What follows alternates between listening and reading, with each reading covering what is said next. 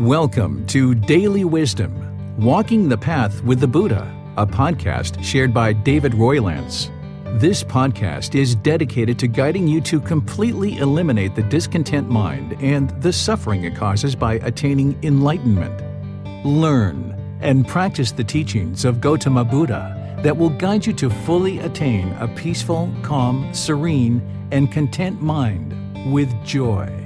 To support this podcast, visit patreon.com forward slash support Buddha or visit buddhadailywisdom.com where you will discover a full range of courses, retreats, and online learning resources to assist you on the path to enlightenment. Now, here's our teacher to share more.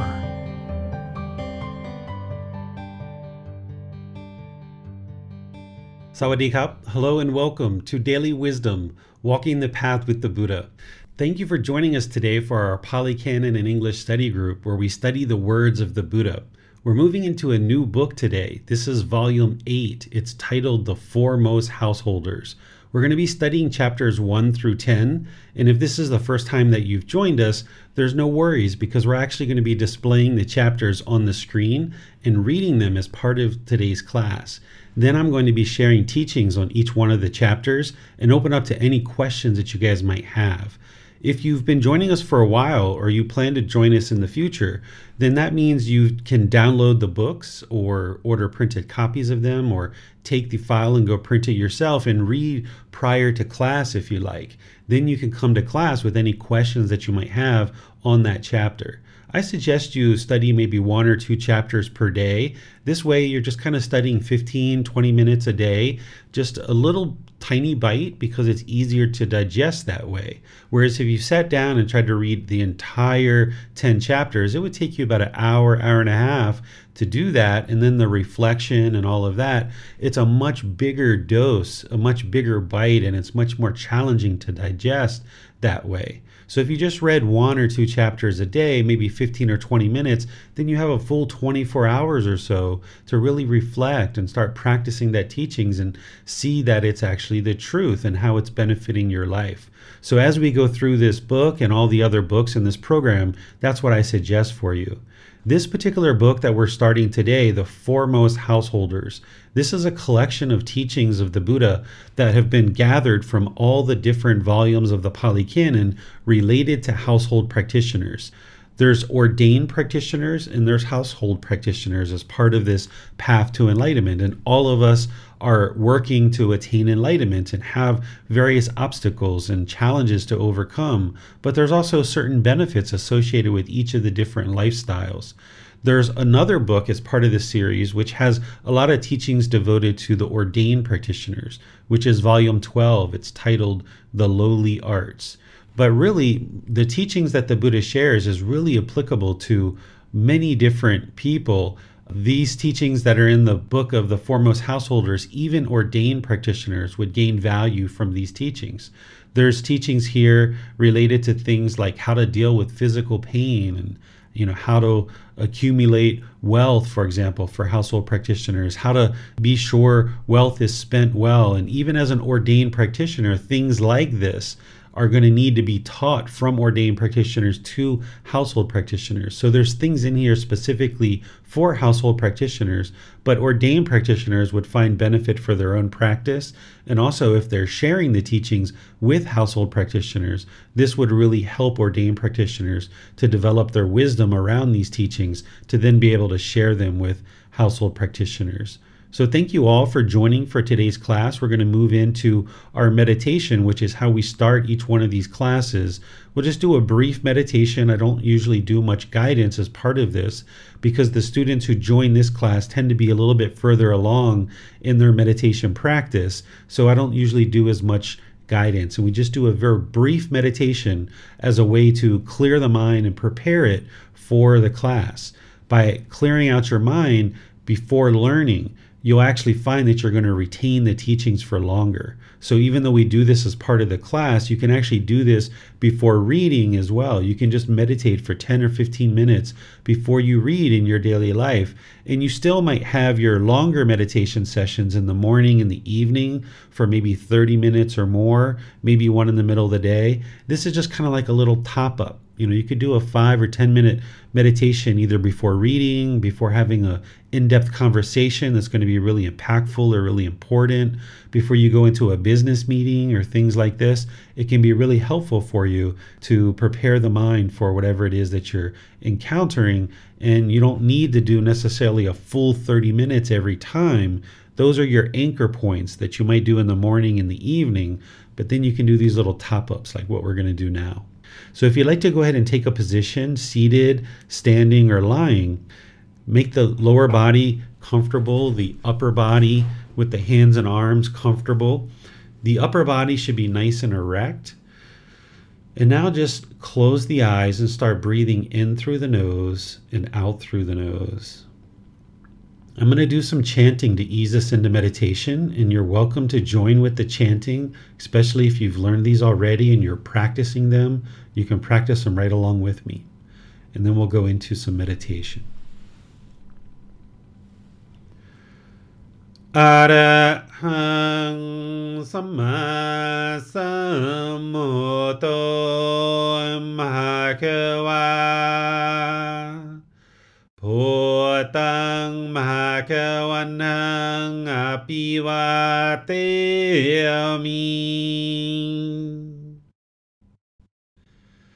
Sama Sambuddho Bhagava พุตังมหาควันนังอภิวาเตมิ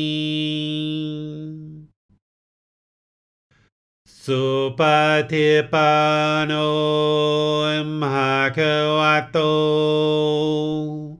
สาวกสังโฆสังฆนามามินับโมทัสสะภะคะวะโตอะระหะโตสัมมาสัพพุทธัสสะ นับโมทัสาภะคะวะโต อะระหะโต สัมมาสัมพุทธัสสะนับโมทัสาภะคะวะโต อะระหะโต สัมมาสัมพุทธัสสะ Iti piso mahakawa Arahang samma sammuto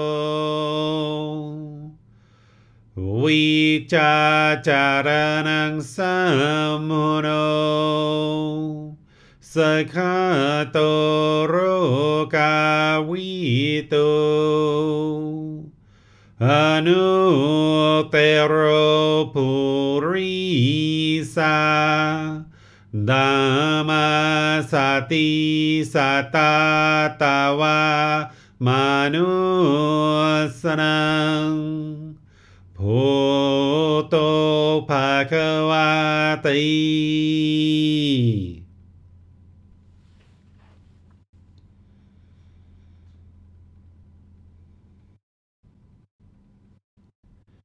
should just be breathing in through the nose and out through the nose. Establish a nice, steady, consistent breath. Your breath isn't going to necessarily sync up to the guidance that I'm providing. This is your practice. It's your time to do the work to train the mind. So, wherever you get to the next in breath, just breathe in gradually through the nose experiencing the full breath. Notice the gap between the in breath and the out breath. And then a nice gradual exhale through the nose. And once again, notice the gap between the exhale and the inhale. Breathing in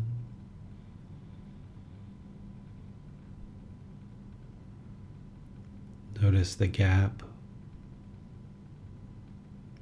in the exhale. Focus the mind on the breath. If the mind moves off the sound of the breath or the sensation of air coming into the nose, cut that off, let it go, and come back to the breath. Breathing in and out.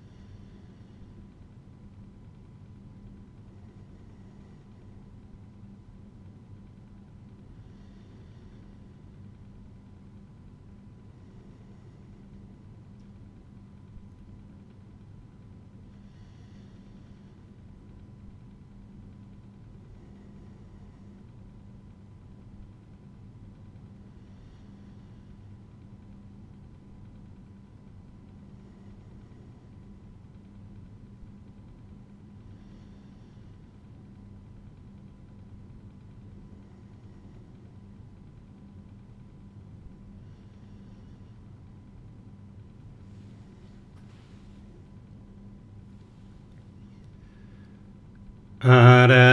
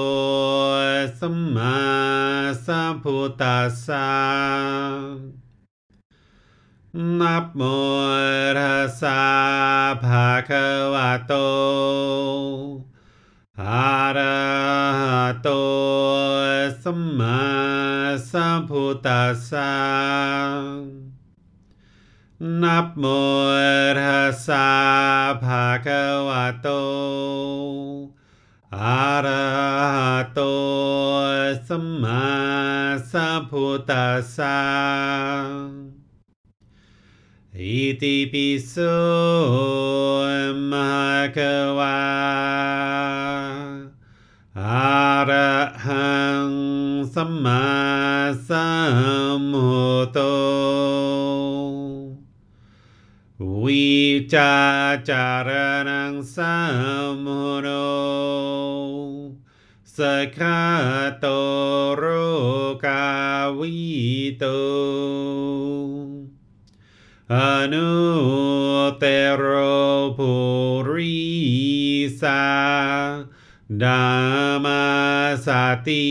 सता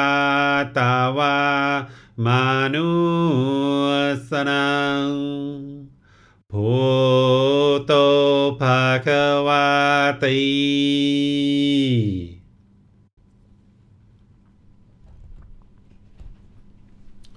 All right, if you guys would like to come out of meditation, we're going to move into our class where we're going to study volume 8, chapters 1 through 10. As I mentioned at the beginning of the class, the way that we do this is a volunteer will volunteer to read the chapter, then I'll share any teachings on that chapter, and then from there, you guys are welcome to ask any questions that you like. The way that you ask questions is you put that into Facebook, YouTube, or Zoom. Our moderators will see that and then they'll be able to make sure your question gets asked during the class. If you're in Zoom, you can electronically raise your hand and ask any questions or follow up questions directly. So I'll just turn things over to all of you, specifically our moderators, so that we can progress through class. A household life is crowded and dusty. Monk, here a Tathagata appears in the world, accomplished, fully enlightened, perfect in true wisdom and conduct, superb, knower of worlds, incomparable, leader of persons to be tamed, teacher of gods and humans, enlightened, fortunate. He declares this world with its gods, its maras, and its brahmas, this generation with its ascetics and brahmins, its princes and its people, which he has himself realized with direct knowledge experience. He teaches the teachings good in the beginning, good in the middle, and good in the end, with the right meaning and phrasing. And he reveals a holy life that is entirely perfect and pure. A householder or householder's son, or one born in some other clan, hears these teachings. On hearing the teachings, he acquires confidence in the Tathagata. Possessing that confidence, he considers thus Household life is crowded and dusty. Life gone forth is wide open. It is not easy while living in a home to lead the holy life entirely perfect and pure as a polished shell. Suppose I shave off my hair and beard, put on the yellow robe, and go forth from the home life into homelessness.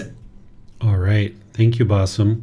Here are a few things to talk about. Of course, the overall excerpt from the Pali Canon is talking about how it's really challenging in the household life to live a life that an enlightened being. He's not saying that it's impossible. He's just saying it's quite challenging. And that's why he chose, the Buddha chose, to move into homelessness or to ordain in order to reach to enlightenment and then dedicate the rest of his life to sharing teachings.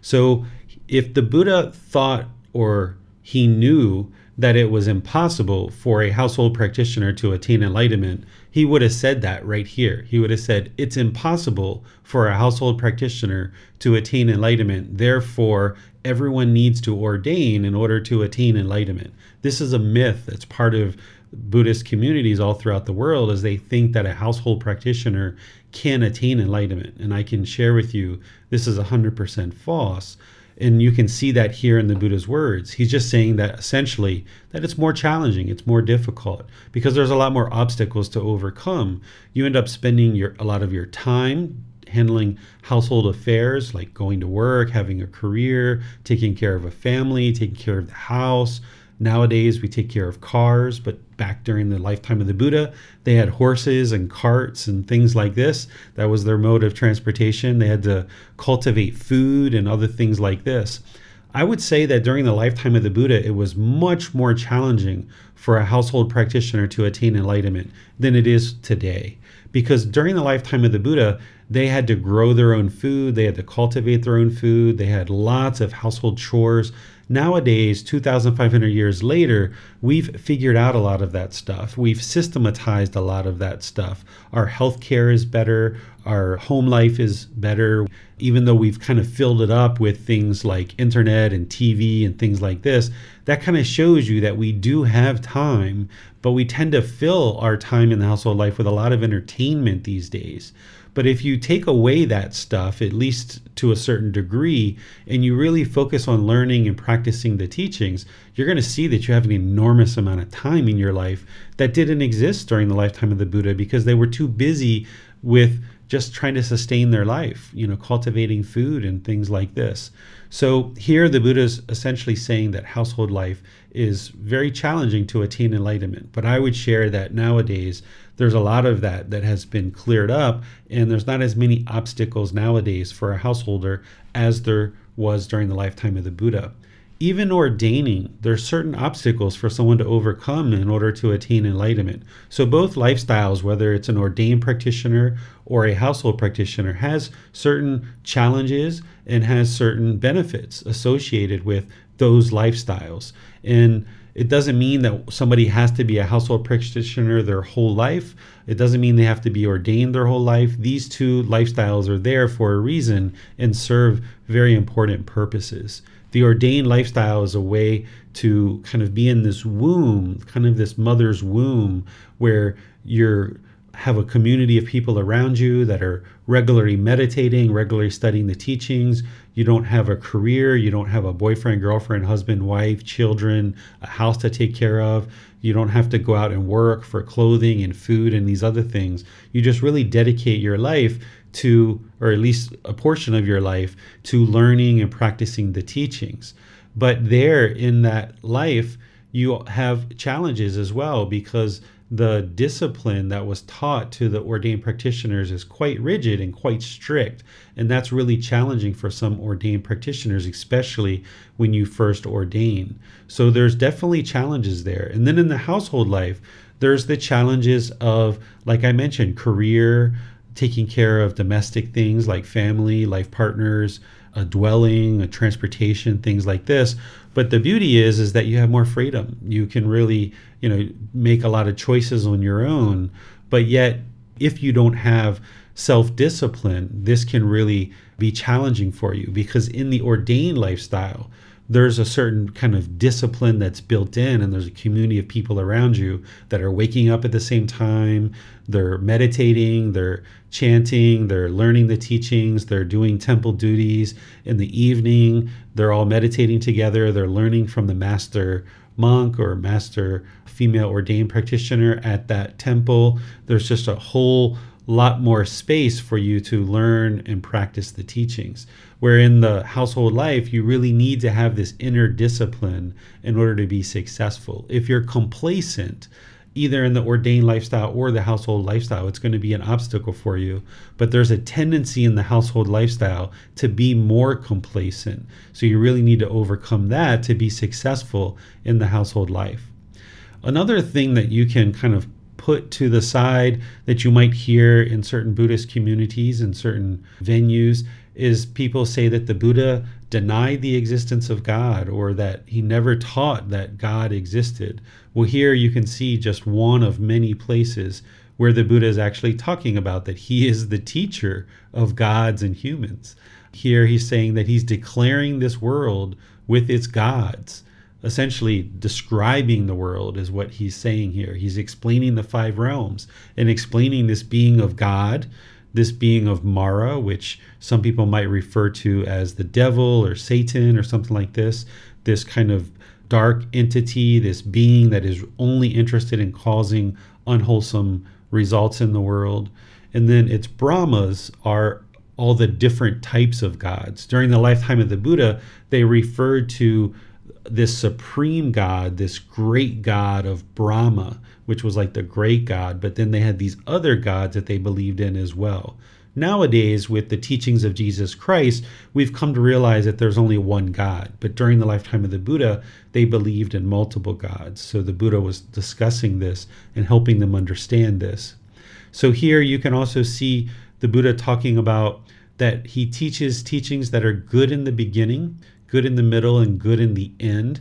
This is where, when a teacher is delivering these teachings, they shouldn't start off good and then kind of fade out over time and kind of leave their students kind of, you know, with not many detailed teachings. A teacher should have developed their mind well enough that they can teach for an extended period of time where the teachings are good in the beginning, middle, and end, and they're not fading. That they don't start off low and then kind of build up and then kind of fade off, or they don't start off great and then kind of fade off. But instead, they're delivering well delivered teachings with really good word choices and phrases to penetrate into the mind of their students so the students can deeply understand what it is they're teaching. That's why the Buddha says here with right meaning and phrasing. If teachers are complacent with our words and we're not diligent in our word choices, then they don't the teachings don't penetrate to the mind of the students as deeply. So as we reveal this holy life as a teacher, we need to be sure that we're doing that with the right meaning and phrasing, ensuring that we have consistency over the entire talk and the entire teachings that we share. What questions do you guys have on this chapter? Let's go to Miranda. Yes, sir some of the things that are listed as challenges for householders could they actually be more beneficial? Like which ones? Which ones are you thinking? Well sir like complacency. If you have to put forth more effort to overcome complacency as a householder as opposed to an ordained practitioner who they have that rigid schedule is that a bit more beneficial for a practitioner sir yeah, one way that I think about the household life, and I've never been ordained, so I, I, can only speak about the ordained life based on friends that I have that ordained, students who have studied with me and shared things with me, things that I've observed. So I can't really speak about the ordained life so deeply. But I can say from the household life, I think that for someone to attain enlightenment in the household life, I feel that there's a lot more obstacles which means there's a lot more challenges, and that means that requires a lot more wisdom in order to attain enlightenment in the household life. So I think that a household practitioner who attains enlightenment, who has a, a husband or a wife or children or things like this, that person is going to have much more wisdom about how they overcame the challenges of these relationships and the attachments that they had and they're going to understand the wisdom of how to guide their children and how to interact with their life partner and how to have a career and how to have interactions in the community while still practicing these teachings where ordained practitioners tend to live a pretty secluded life in the temple or as they're doing certain things they're almost kind of removed from society to a certain extent. Therefore they're not navigating personal relationships like a life partner or children or a career or things like this. So they will have guidance that they could offer to a household practitioner, but I don't feel that their wisdom will be as deeply penetrating in this regard in terms of household life because they wouldn't have learned and practiced to attain enlightenment in the household life if they've attained enlightenment in the ordained path then they did it through that mechanism and they would have a lot of details and a lot of wisdom to help ordained practitioners to attain enlightenment. But in terms of household life, I feel just personally that my opinion is that they wouldn't maybe have as much wisdom of these things that we encounter in the household life as someone who is a household practitioner and has attained enlightenment. So, to answer your question, uh, yes, Miranda, I agree with what you're sharing, and I share this as well. That I think that it just requires a lot more diligence, a lot more dedication, a lot more inner discipline, and therefore a lot more wisdom to overcome the obstacles in household life and actually attain enlightenment. And some people might actually choose to live the household life for a while. They might go ordained for five or 10 years, and then they might come out and actually live more time in the household life. So we understand that decisions that we make are not permanent. So in this tradition, there's not the expectation that once someone ordains that they are permanently ordaining. In fact, if somebody chose to unordain in some traditions of other teachings, people look at that in a very demeaning way in a very judgmental way. Where here, in terms of the way we look at Buddhist practitioners and ordaining, if someone ordained for five years or 10 years and chose to unordain, they're now coming in back into the community with a lot more wisdom that they had before they ordained. So this is kind of welcomed with open arms. People are left to make their own decisions of whether it's a lifetime ordination or not. And that can change moment to moment. But there's definitely a lot of wisdom that's needed no matter what to attain enlightenment in the ordained life or the household life. But there's certain topics of understanding that an ordained practitioner is going to have that household practitioners don't have and there's going to be certain understanding that a household practitioner has that attains enlightenment that an ordained practitioner isn't going to necessarily have as part of their journey. Yes thank you sir. You're welcome. Well no more question. All right well let's move to chapter two. Yes uh, the next volunteer is miranda. Let's go to her Paying homage to the six directions. Well, venerable sir, how should one pay homage, respect, to the six directions according to the noble discipline? It would be good if the perfectly enlightened one were to teach me the proper way to pay homage to the six directions according to the noble discipline. Young householder, it is by abandoning the four defilements of action, by not doing evil from the four causes, by not following the six ways of wasting one's mm-hmm. substance, through avoiding these 14 evil ways, that the noble disciple discovers the six directions, and by such practice becomes a conqueror of both worlds, so that all will go well with him in this world and the next, at the breaking up of the body after death. He will go to a good destination, a heavenly world. What are the four defilements of action that are abandoned? Taking life is one, taking what is not given is one, sexual misconduct is one, false speech is one. These are the four defilements of action that he abandons. What are the four causes of evil from which he refrains?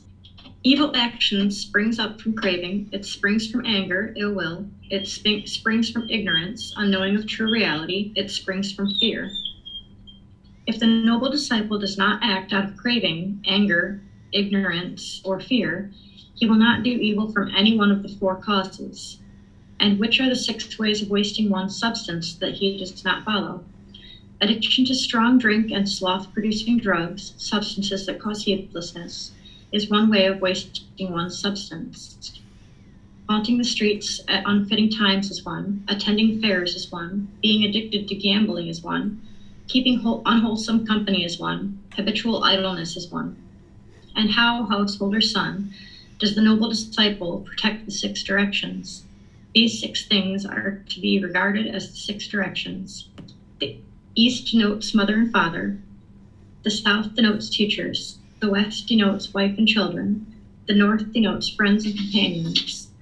The nadir, down, denotes servants, workers, and helpers. The, the zenith, up, denotes ascetics and Brahmins. Duties to minister the eastern direction.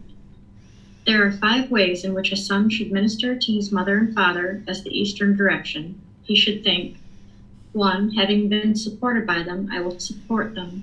2. I will perform their duties for them.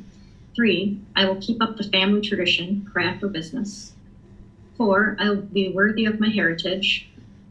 Five, after my parents' deaths, I will distribute gifts on their behalf. And there are five ways in which the parents, so ministered to by their son as the eastern direction, will reciprocate. One, they will restrain him from evil. Two, support him in doing good. Three, teach him some skill. Four, find him a suitable wife, life partner. And five, in due time, hand over his inheritance to him. In this way, the eastern direction is covered, making it at peace and free from fear. Duties to minister to the southern direction. There are five ways in which pupils should minister to their teachers as the southern direction. One, by rising to greet them. Two, by waiting on them. Three, by being attentive. Four, by serving them. Five, by mastering the skills they teach. And there are five ways in which their teachers, thus ministered to by their pupils as the southern direction, will reciprocate. One, they will give thorough instruction. Two, make sure they have learned what they should have duly learned. Three, give them a thorough grounding in all skills. Four, recommend them to their friends and colleagues. And mm-hmm. five, provide them with security in all directions. In this way, the southern direction is covered, making it at peace and free from fear duty minister western direction. There are five ways how husband should minister to his wife as the western direction. One, by honoring her. Two, by not disparaging her. Three, by not being unfaithful to her. Four, by giving authority to her. Five, by providing her with adornments. And there are five ways in which a wife, thus ministered to by her husband as the western direction, will reciprocate. One, by properly organizing her work. Two, by being kind to the servants. Three, by not being unfaithful. Four, by protecting stores. And five, by being skillful and diligent in all she has to do. In this way, the western direction is covered, making it at peace and free from fear. Duties to minister to the northern direction. There are five ways in which a man should minister to his friends and companions in the northern direction. One, by gifts. Two, by kind words. Three, by looking after their welfare four, by treating them like himself, and five, by keeping his word. And there are five ways in which friends and companions, thus ministered to by a man as the northern direction, will reciprocate. One, by looking after him when he is inattentive. Two, by looking after his property when he is inattentive. Three, by being a refuge when he is afraid. Four, by not deserting him when he is in trouble. And five, by showing concern for his children. In this way, the northern direction is covered, making it at peace and free from fear. Duties to minister to the nadir direction. There are five ways in which a master should minister to his servants and workpeople as the nadir, down. One, by arranging their work according to their strength. Two, by supplying them with food and wages. Three, by looking after them when they are ill. Four, by sharing special delicacies with them. And five, by letting them off work at the right time. And there are five ways in which servants and workpeople, thus ministered to by their master as the nadir, will reciprocate. They will get up before him. Two, go to bed after him. Three, take only what they are given. Four, do their work properly. And five, be bearers of his praise and good repute. In this way, the nadir is covered, making it at peace and free from fear. Duties to minister to the zenith direction. There are five ways in which a man should minister to the ascetics and Brahmins as the zenith, up. 1. By kindness in bodily deed, actions. 2. By kindness in speech. 3. By kindness in thoughts, intentions. 4. By keeping open house for them. And 5. By supplying their bodily needs. And the ascetics and Brahmins, thus ministered to by him as the zenith, will reciprocate in six ways. 1. They will restrain him from evil. 2. Encourage him to do good. 3. Be kind hearted and compassionate towards him. 4. Teach him what he has not heard. 5. Clarify what he has already heard. And 6. Point out to him the way to heaven. In this way, the zenith is covered, making it at peace and free from fear. All right. Thank you, Miranda. I would like to talk about a few things here now that we're entering into this book and we're starting to see certain teachings here. I share this in the preface of each one of the books is that as you're learning the Buddhist teachings and you see the Buddha talking to a son about how to be a good son, or you see a husband being talked about how to be a good husband, you can flip these roles as well. It's how to be a good daughter, how to be a good wife, so forth and so on. So even though he might be talking to a man in this case, so he's using the pronoun of son and husband, these teachings are directly applicable to all genders and non genders as well. So you'll see that in the preface of these books that I share that you can uh, look at that and apply the different genders depending on what role you are in society and what gender you feel that you are. The other thing that I would like to share specifically related to this teaching is that this is the Buddha on his way walking somewhere, and there's this young boy who is essentially doing these Hindu rituals, these rites and rituals. And as he encounters this individual, he asks the Buddha, you know, how should I do this based on your teachings and the way that you teach? Because, of course, the Buddha didn't teach rites, rituals, ceremonies, and worship. So this boy you know, confronted with the Buddha walking through his area, said, you know, how would you do this same, you know, paying respect in the six directions based on your teachings? And that's what the Buddha is delivering here is a discourse or teachings of how to pay respect to all these different directions. And these six directions, essentially what the Buddha is describing is he's describing the natural law of Karma. He's saying that, okay, if you are a child and you have a mother and father, and nowadays, you know, we have biological mothers and fathers, we have adopted mothers and fathers, we have grandmothers and grandfathers, we have aunts and uncles, we have all these people who play a significant role in our life. And the Buddha is saying, okay, the way that we should think in that role as a child that is being cared for is that having been supported by these people, we should support them. You know, we should help them as they age. We're growing up. They've helped us to get to this point in our life. Now we should help them. And I will perform their their duties for them. You know, as parents and caregivers get older, the younger children can kind of step in and start helping around the house and start taking care of things.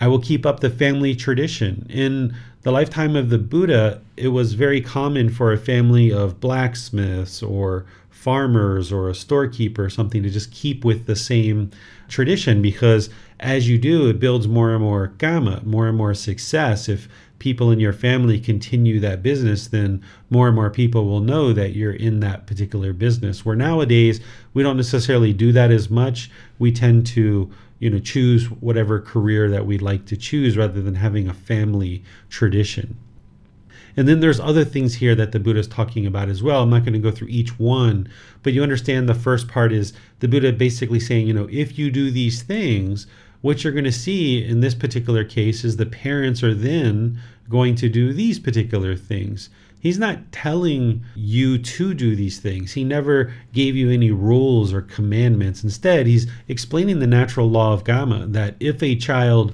does these things for their parents, then what they're going to observe is that these things are going to be done by their parents just naturally. It'll just happen. And he gives these different roles, like a teacher.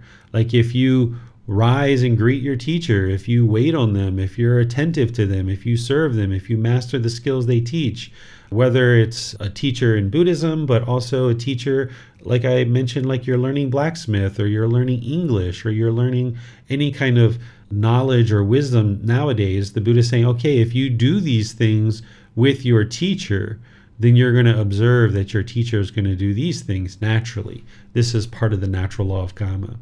So, what questions do you guys have on any of these rather than go through each one individually? I'll just see what questions you guys have. Mm, not seeing any question for this one, teacher. Okay. As you read this chapter, you'll see some explanations that I share there. So you can also read that and let me know if there's any questions as you guys go forward. So, chapter 3. Yes, the next volunteer is Donny. Let's go to him. Repay one's mother and father. Monks, there are two persons that cannot be easily be repaid to one's mother and father. Even if one should carry about one's mother on one shoulder and one's father on the other, and whilst doing so, should have a lifespan of 100 years, live for 100 years, and if one should attend to them by anointing them with balms, by massaging, bathing, and rubbing the limbs, and they even void their urine and excrement there, one still would not have done enough for one's parents, nor would one have repaid them. Even if one were to establish one's parents as the supreme lords and rulers over this great earth, abounding in the seven treasures, one still will not have done enough for one's parents, nor would have one have repaid them. For what reason? Parents are of great help to their children. They bring them up, feed them, and show them the world. But monks, if when one's parents lack confidence, one encourages, settles, and establishes them in confidence. If when one's parents are unwholesome, one encourages, settles, and establishes them in virtuous behavior or moral conduct. If when one's parents are selfish, one encourages, settles, and establishes them in generosity. If when one's parents are unwise, one encourages, settles, and establishes them in wisdom. In such a way, one has done enough for one's parents, repaid them, and done more than enough for them. All right, thank you, Donnie. This is a excerpt that you saw in volume one if you were in the group learning program. This is something that we cover in chapter 15 as part of True Love. That the Buddha is essentially saying here how important parents are, that they bring us up, they show us the world. They are the ones who essentially give us this start in life. And it's important that we look to take care of our parents because this human birth is the most ideal birth for us. This is where we're able to actually attain enlightenment. In the heavenly realm, we can attain enlightenment too, but it's not necessarily ideal because those beings are oftentimes complacent and usually lack the inner discipline to learn and practice to attain enlightenment. But here in this human realm, we experience all three feelings of pleasant feelings, painful feelings, and feelings that are neither painful nor pleasant. Therefore, we kind of have built in motivation, where in the heavenly realm, they only experience exclusively pleasant feelings, and this is why they tend to be complacent. So here, the Buddha is kind of acknowledging that our mother and father are so important in our life that we should look to ensure that we care for them. And the Buddha gives this imagery of all these amazing things that we could do for our parents in terms of massaging them and anointing them with balms and voiding their urine and excrement, you know, helping them to attain all these riches and all these different things in terms of seven treasures and establishing them as lords. But the Buddha is saying all of that you know, we still wouldn't have repaid our parents enough because these are just kind of things that we're doing to take care of them. And yes, we should take care of them. But the real goal of every being in the human realm should be to attain enlightenment.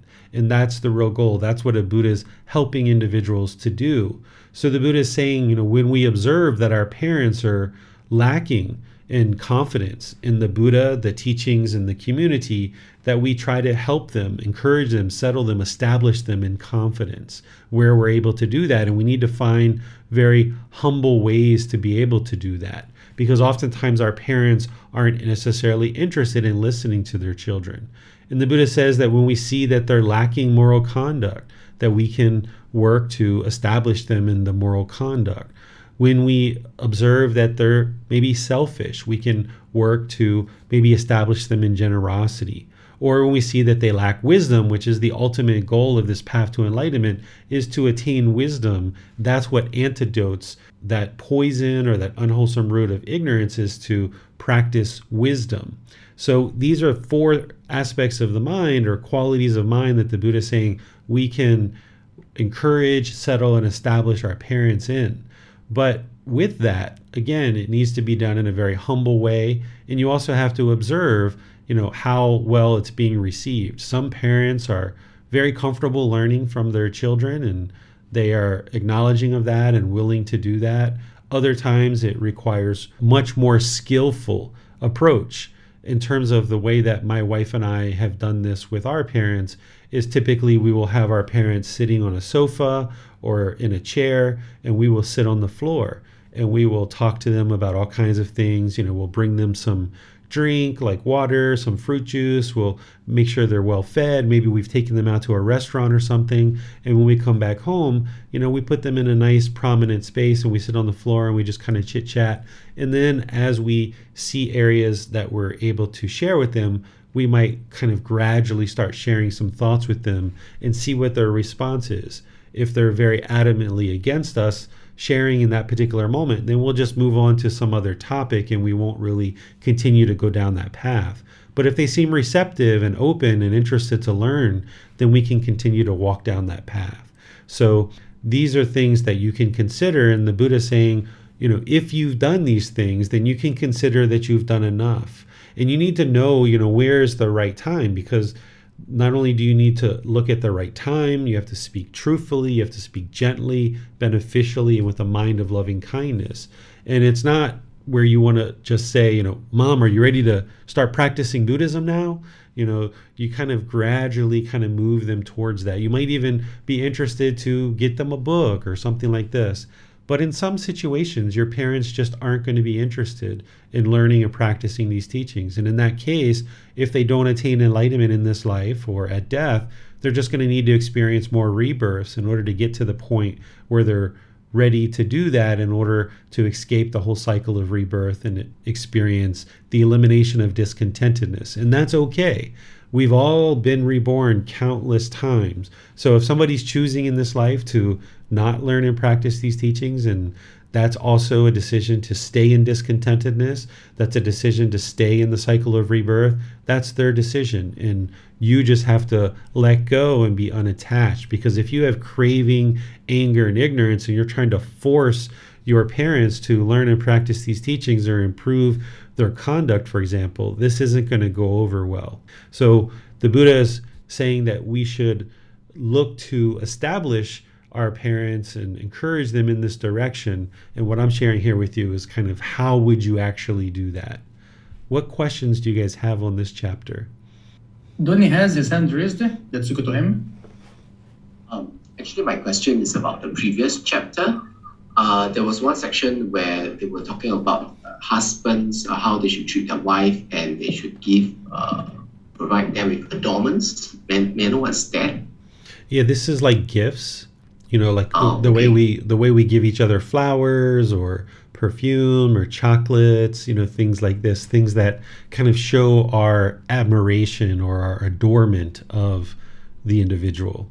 And this is really helpful. This is a practice of generosity of course but it really helps to improve your relationship. If you kind of regularly come home with a little something so that your partner realizes that you were thinking about them, whether it's in your day to day travels or you go out of town or you go out of country and you come back. Of course, your partner likes it when you they receive a gift from you because it helps them to understand that even when you are away, you were thinking about them. And sometimes we only do this around major holidays, but what the Buddha is teaching and guiding you to do is do that on a regular basis. You know, it doesn't have to be every day or even every week, but you know definitely a couple of times a, a, month you know when you're out getting yourself something to eat get your partner something to eat. Or if you go into the store to get yourself a chocolate bar get one for your partner too. You know these little tiny things like this that can be really simple really straightforward really easy and that can show your partner that you're really dedicated to the relationship and that you're looking to take care of them. And this will permeate in the relationship and really help to foster an improved relationship with your partner. I see. Oh, another one would be the very last part whereby um, the Brahmins will, I don't know, um, show them the way to heaven. Uh, does that literally mean the heavenly realm or the path to enlightenment? Yeah, so you haven't studied this with us yet, Donnie, so it's great you're asking this question. That the goal of the Buddha was for everyone to attain enlightenment. If somebody's learning with him, it's to attain enlightenment. But the same teachings that are needed in order to get to enlightenment, if you fall short of enlightenment, they're also the same teachings that would help somebody be reborn into a heavenly realm. The goal isn't to be reborn in the heavenly realm, but there's beings that, you know, of course, need to go to the heavenly realm and maybe attain enlightenment from there. Others are reborn down into other realms out of the heavenly realm. So, by the Buddha saying, you know, this is kind of the role of ascetics and Brahman is point the way to heaven, it's also pointing the way to enlightenment as well. Because oftentimes in the household life, it was kind of thought that, as the Buddha said, it's so dusty, it's so cluttered, it's so challenging, it was so difficult for household practitioners to attain enlightenment during the lifetime of the Buddha. They did attain enlightenment. There are household practitioners that attain enlightenment during the lifetime of the Buddha. But just short of that would be to get to the heavenly realm as like a non returner, the third stage of enlightenment. So that's what he's explaining here. And particularly with Brahman, you know, ascetics, of course, should be sharing teachings to get to enlightenment, but Brahman during the lifetime of the Buddha are these Brahmin priests who are practicing a tradition, and their goal is to get to heaven. So that might be what the Buddha is also pointing out here too, is being kind of all inclusive with the ordained practitioners and the Brahmin. But the ultimate goal should not be to get to heaven because you're still in the cycle of rebirth there. You're going to potentially be reborn countless more times depending on how well someone does in the heavenly realm. It's best to put an end to all this discontentedness in this life, get to enlightenment, and be done with it all. Okay. Thank you, teacher. You're welcome. Let's go to Miranda for Facebook questions. Yes, sir. On Facebook, Amina asks, can one repay their parents by simply forgiving them, even when that parent has abandoned their child? Meaning, without contact, there is no way to repay them other than letting go of disappointment and loving that parent from the distance, which was a choice by that parent. Yeah, so if you don't have contact with a parent, then you wouldn't be able to do these things and that's the choice of the parent is that they're not having contact with you. So if that's what they've chosen then you've done enough essentially. You've probably at different times tried to have contact tried to have a relationship tried to show love and kindness and compassion. And if that person isn't interested in a relationship or for one reason or another is choosing not to have a relationship then you've done enough. What the Buddha is teaching here is not to have craving and desire to keep pushing and pushing and pushing and try to force our parents to do these things, but instead that where there's openness and there's a relationship that we can gradually, humbly help our parents to learn these things. But in certain situations, we're not going to be able to do that. In terms of forgiving people, if you were to do this, this actually helps you it doesn't necessarily help the other person. I mean, it can help the relationship, but if somebody's holding on to some resentment, you know, something in the mind, it's actually harming you. By you forgiving somebody for something, it's an enormous help to you. And yes, it will help the relationship, but there's absolutely no benefit to holding resentment or any kind of animosity towards anybody for anything. So I wouldn't say that by forgiving somebody that's a way to repay them because you forgiving somebody is first of all your own craving desire attachment. You chose to get angry. You chose to have this resentment. You chose to have this animosity. You're holding on to it. You letting go of it is actually helping you. It's not for the other person. It's actually to benefit you. Thank you sir. Mm-hmm, you're welcome. No more questions here. All right. Let's move on to chapter four. Let's go to Jan. Three difficulties that separate mother and son. Monks, the uninstructed worldling speaks of these three difficulties that separate mother and son. What three? There comes a time when a great wildfire arises. When the great wildfire has at, arisen, it burns up villages, towns, and cities. When villages, towns, and cities are burning up, the mother does not find her son, and the son does not find his mother. This is the first difficulty that separates mother and son, of which the uninstructed worldling speaks. Again, there comes a time when a great rain cloud arises. When the great rain cloud has arisen, a great landslide takes place. When the great landslide takes place, villages, towns, and cities are swept away.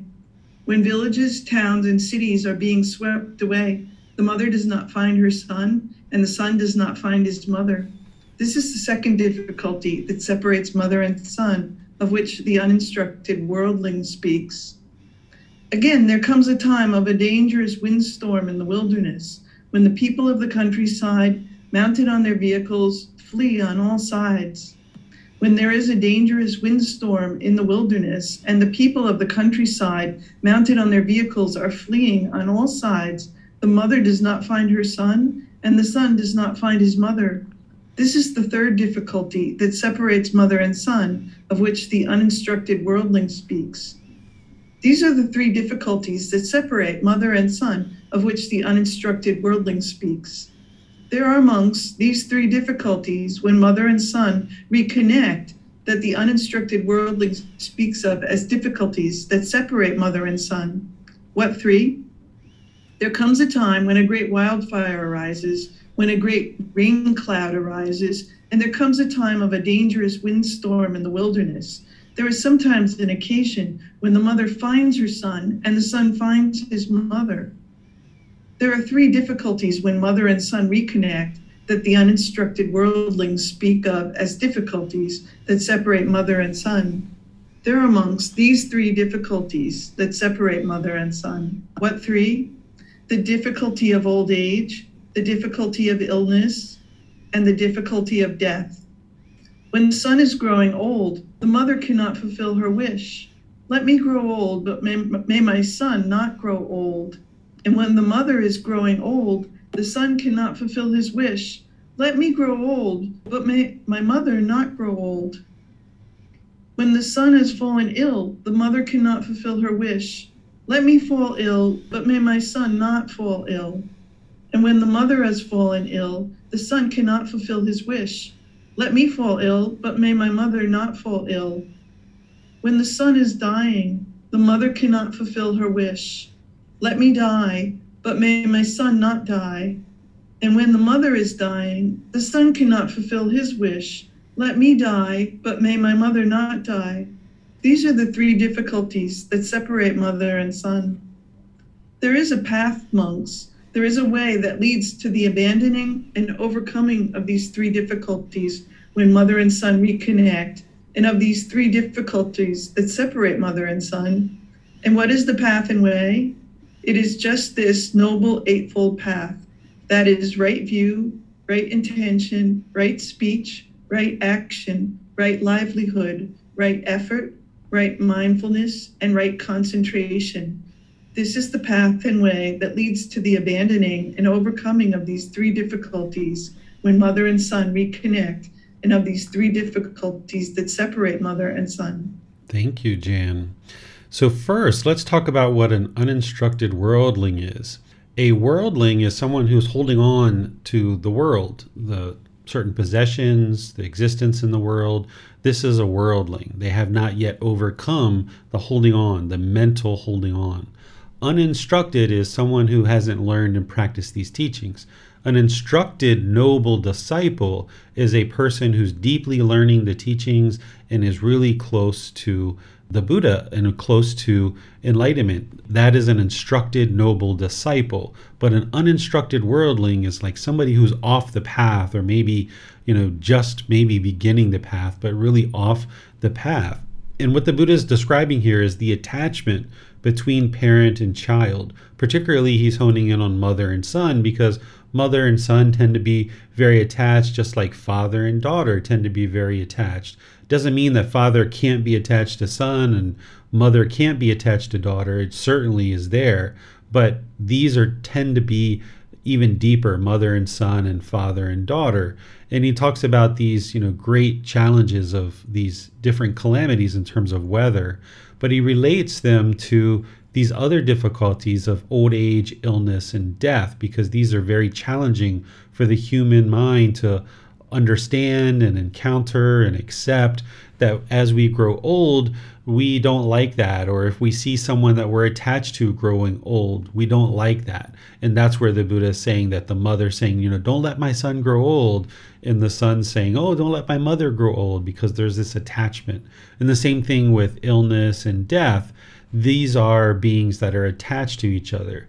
And they're going to experience discontentedness as a result of that so the Buddha is saying the way to eliminate all that and abandon that and overcome these difficulties of the mind longing and yearning for each other in relationships is the Eightfold Path. Through learning and practicing the Eightfold Path, you overcome that, you train the mind to let go, and now you won't experience those difficulties. You'll know that mom has to get old, mom has to get sick, mom has to die. This is the universal truth of impermanence.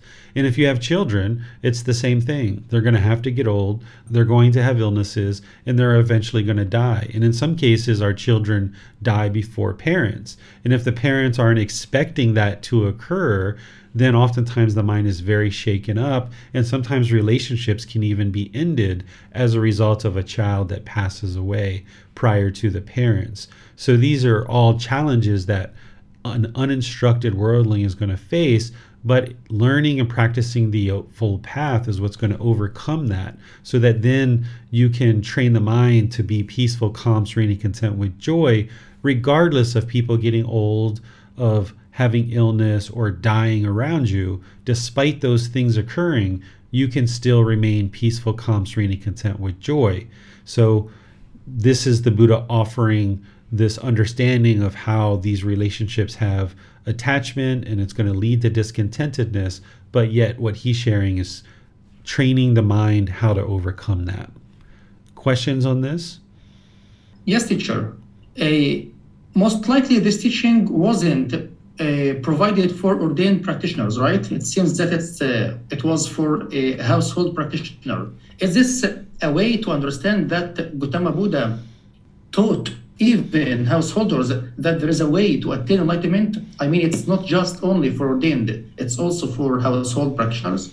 Yeah, this is something that I share with people is that, you know, as wise as the Buddha was, right? He had attained enlightenment on his own. He was truly a Buddha. Here we are 2,500 years later, still talking about his teachings, and they will be talked about for many centuries to come.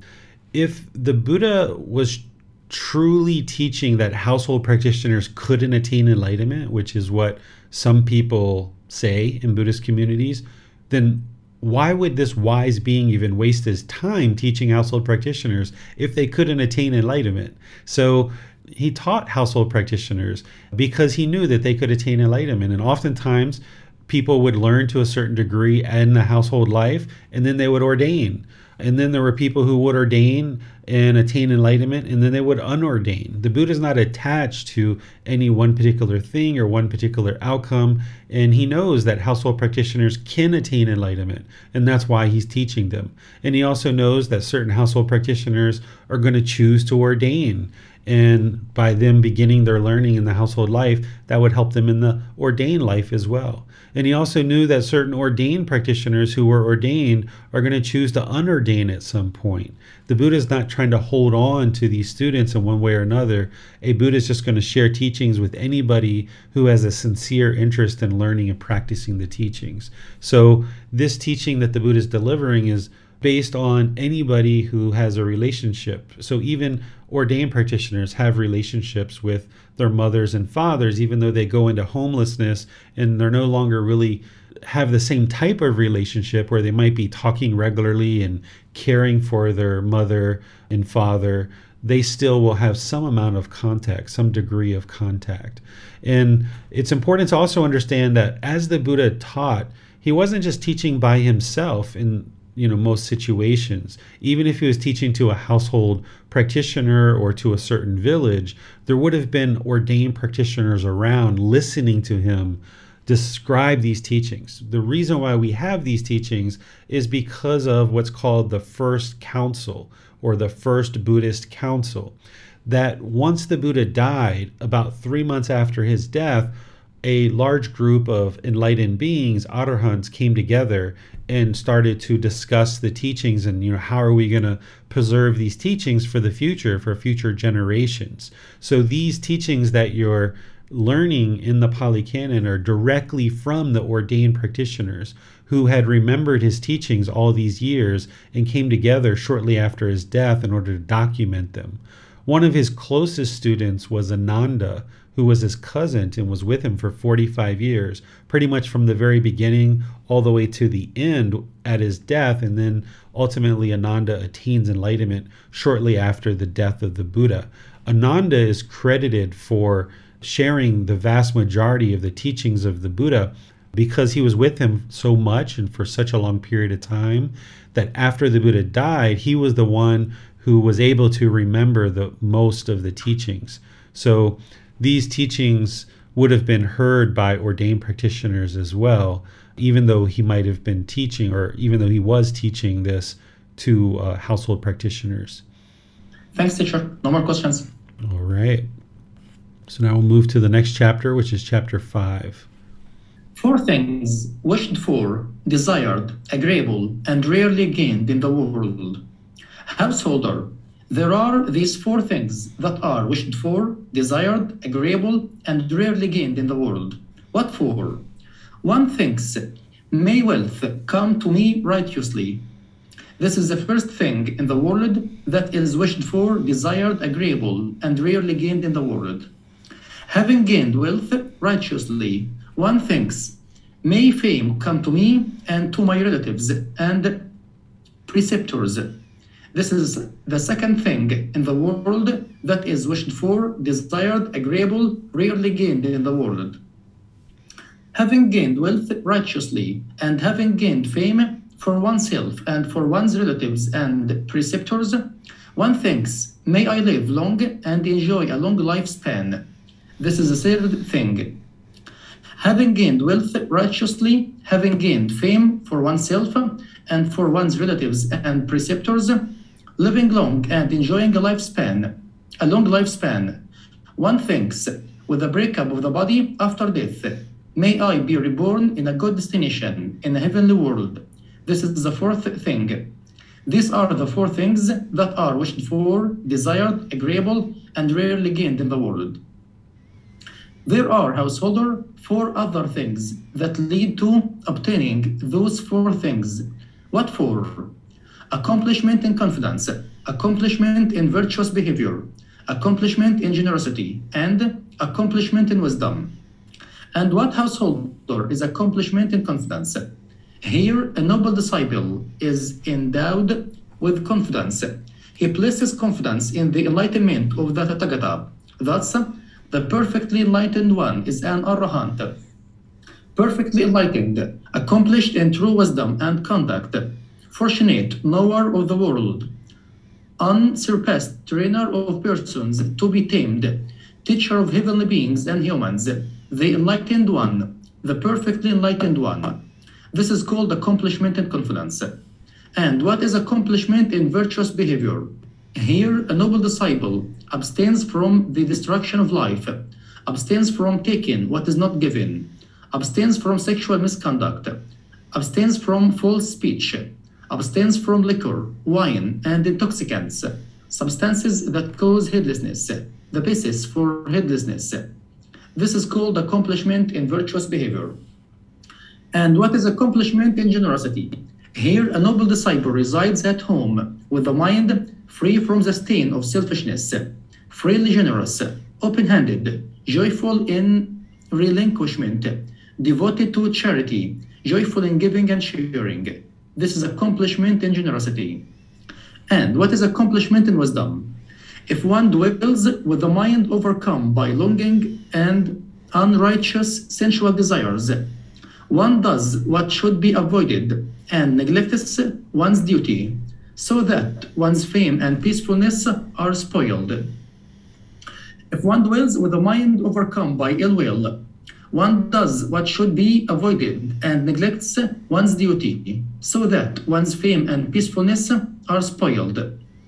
If one dwells with a mind overcome by complacency, if one dwells with a mind overcome by restlessness and worry, if one dwells with a mind overcome by doubt, when householder, a noble disciple, has understood thus, longing and unrighteous sensual desires are a defilement of the mind. He abstain, he abandons them.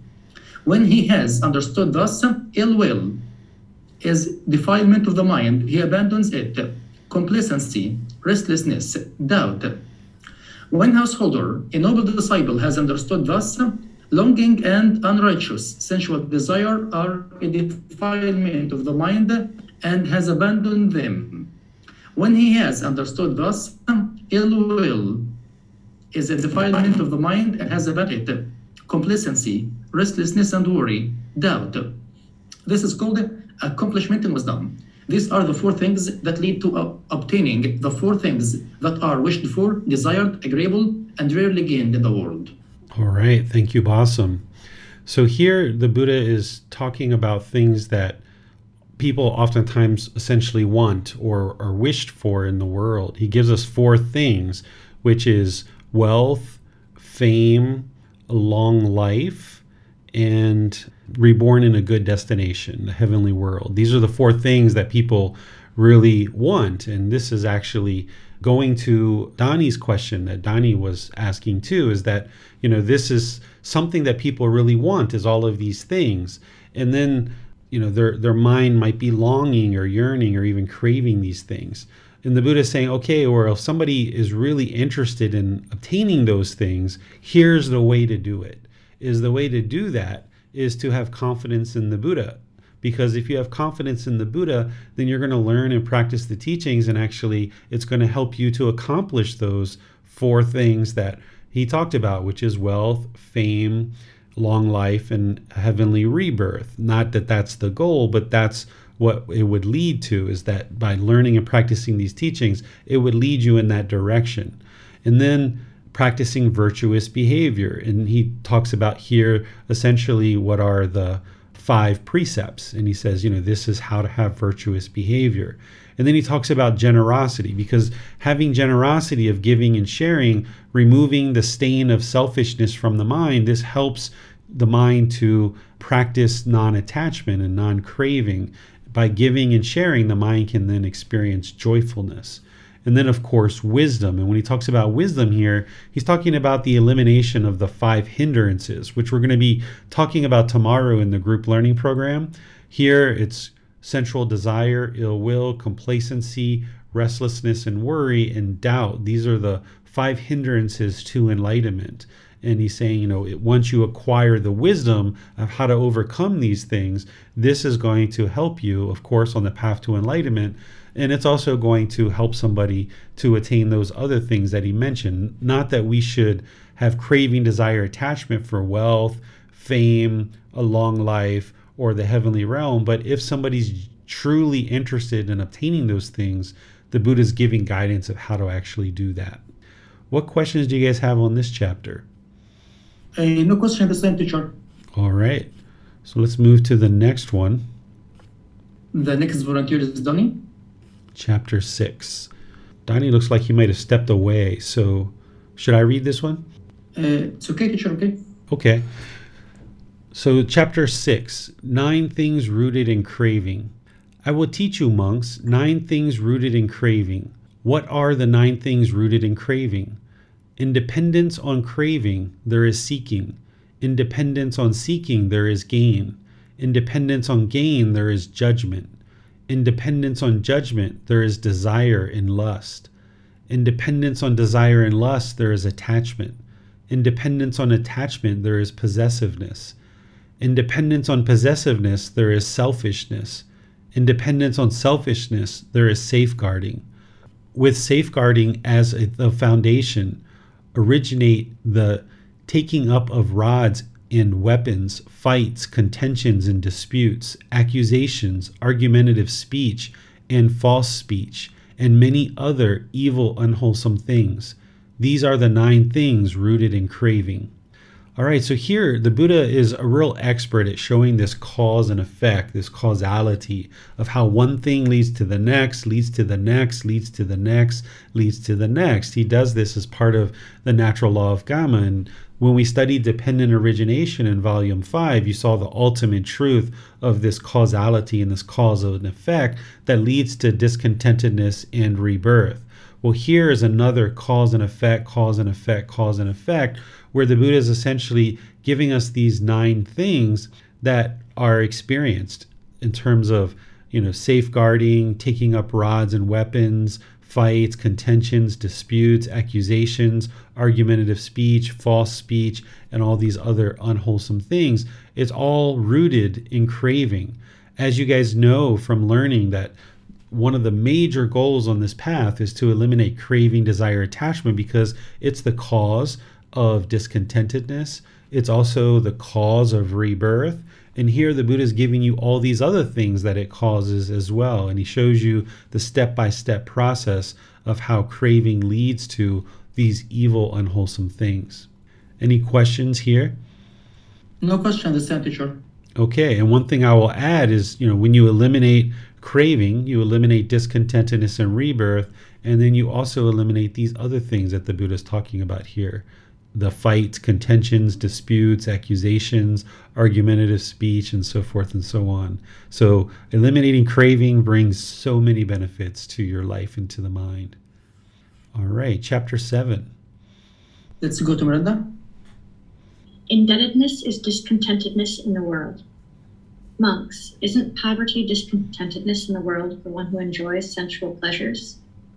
If a poor, impoverished, needy person gets into debt, isn't his indebtedness too discontentedness in the world for one who enjoys sensual pleasures?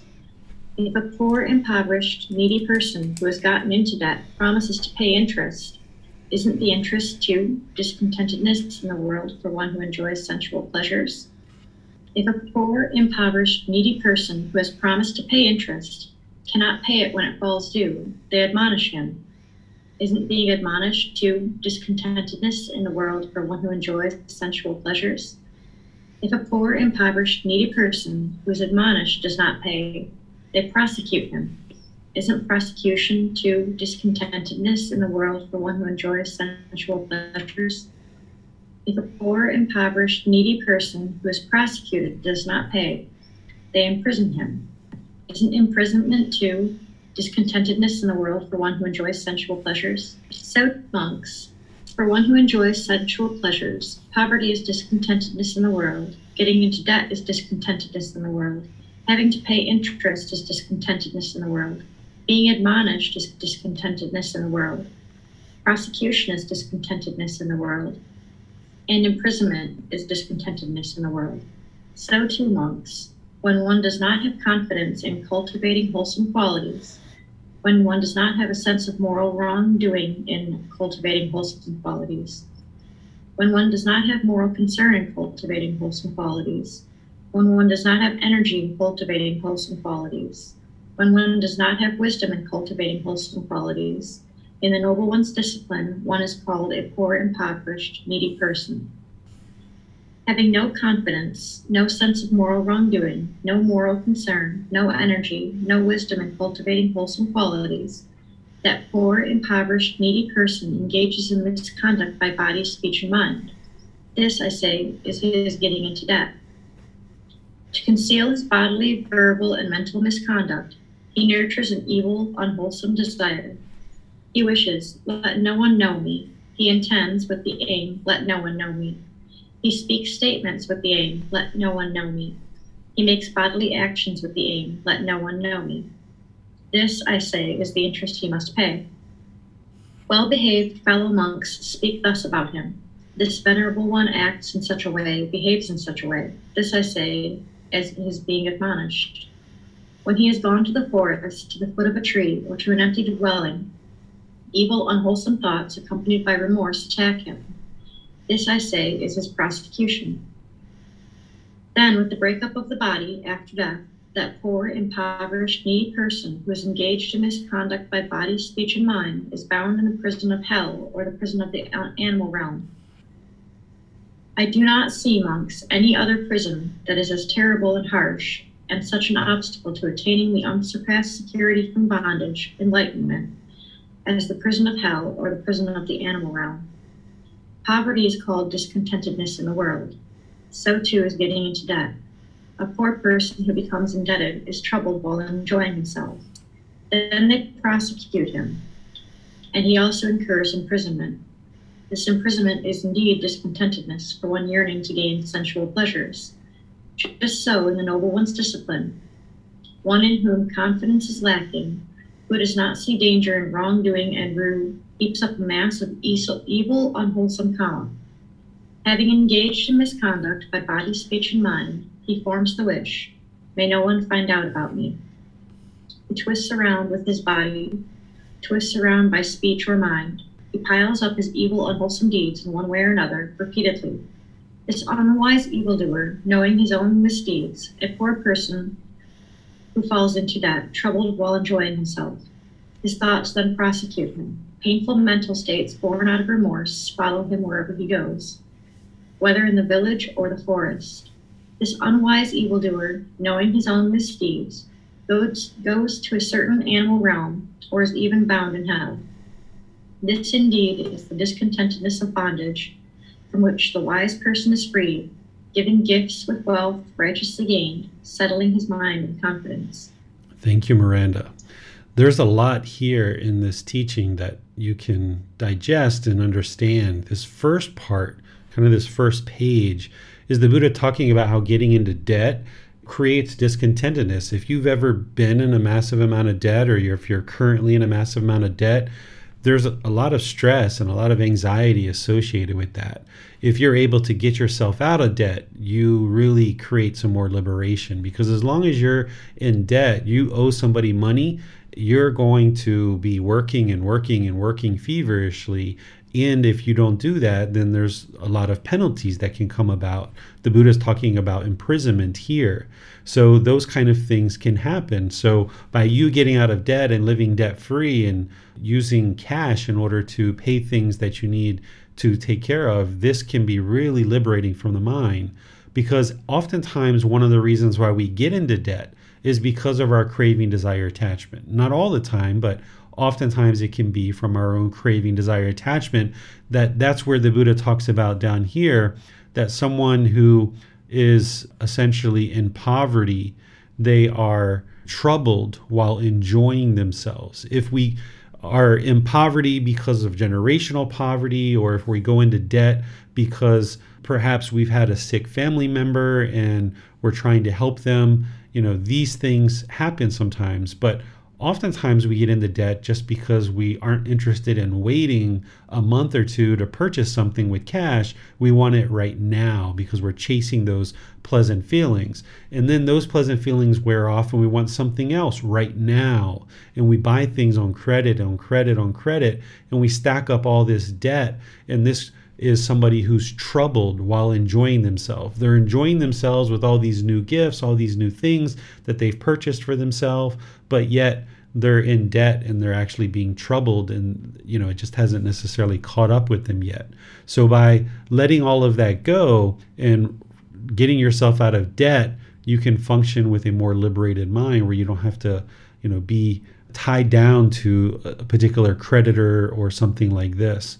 And the Buddha talks down here where he's talking about, you know, someone who's doing this and they're kind of twisting around, they're maybe lying about their bodily actions, their speech, they're kind of trying to hide the things that they're doing. This person is unwise. The Buddha is calling them an unwise evildoer.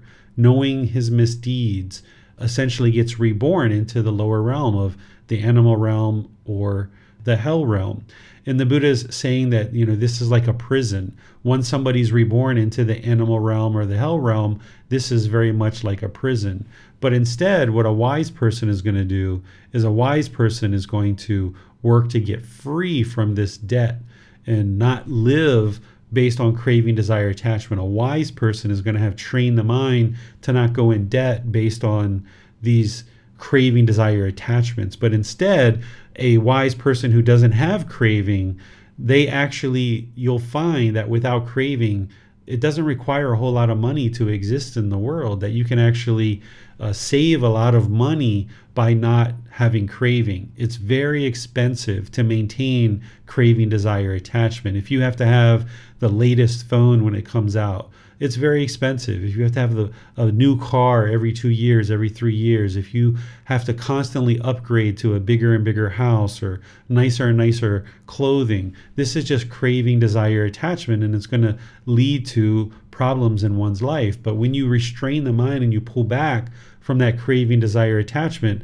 the Buddha is talking here about someone is actually freed from that craving, desire, attachment, that they actually gain wealth and then they can actually give gifts that you can turn this around rather than just going into debt based on our own selfish desires and taking on all this stress and anxiety. Instead, we can come out of that debt. We can by reducing our craving and eliminating our craving, and then we can actually develop wealth and actually give gifts to others. And this is where you'll see that your life will really improve because now you're treating others around you in very wonderful ways. And as you give gifts to others, they're going to be more than interested in helping you because it's your karma. You shouldn't give gifts because you want something from someone or you expect something from someone.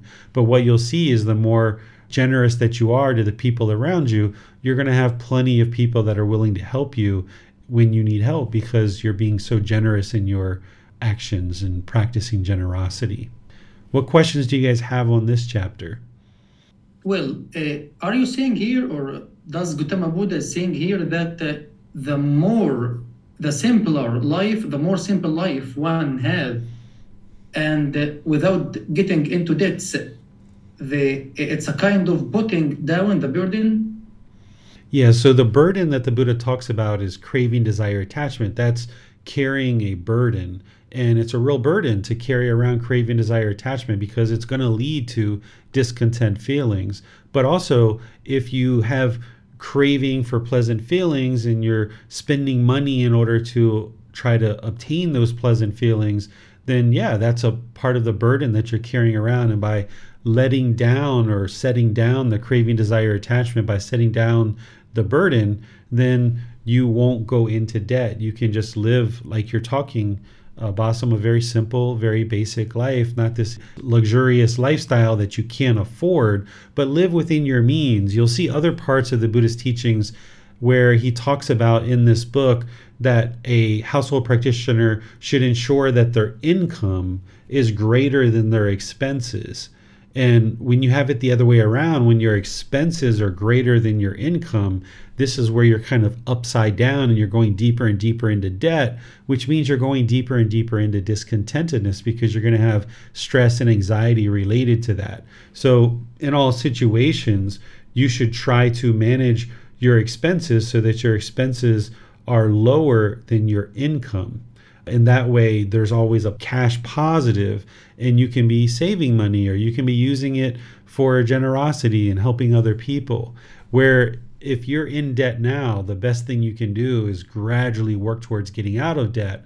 And then ultimately, once you get out of debt, be sure you maintain that. And all you really need to do in order to get out of debt is restrain your craving, come back and reduce your expenses. And then, where you can, try to increase your income. And there, when you have positive cash flow, you can pay down your debt, get out of debt. And then, once you're out of debt, then you've got this positive cash flow that you can now start building wealth and also practicing generosity more frequently.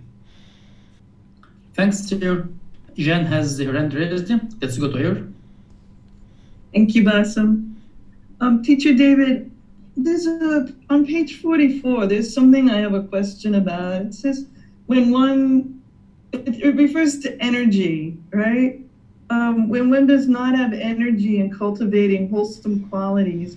So I've seen this mentioned in other places too, where the Buddha speaks about energy exerting energy to develop your wholesome qualities. I, but I find that I don't understand that very well. Sure. This relates to the seven factors of enlightenment.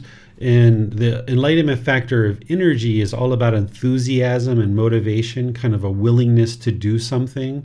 So when one does not have a motivation or enthusiasm or willingness to cultivate wholesome qualities, that's what he's talking about right here. Okay, thank you. hmm You're welcome. No more question, teacher. All right. Let's go to the next chapter, which should be chapter 8. So let's go to Jen. Thank you, Blossom. Welfare and peacefulness in this present life. Venerable Sir, we are householders, enjoying sensual pleasures, living at home in a house full of children. We use sandalwood from Kasi. We wear garlands, scents, and ointments. We receive gold and silver. Let the perfectly enlightened one teach us the teachings in a way that will lead to our welfare and peacefulness in this present life and in future lives. There are, I'm sorry, I don't know how to pronounce this, these four things that lead to the welfare and peacefulness of a householder in this present life. What four? Accomplishment and initiative, accomplishment and protection, wholesome friendship, and balanced living. Accomplishment and initiative.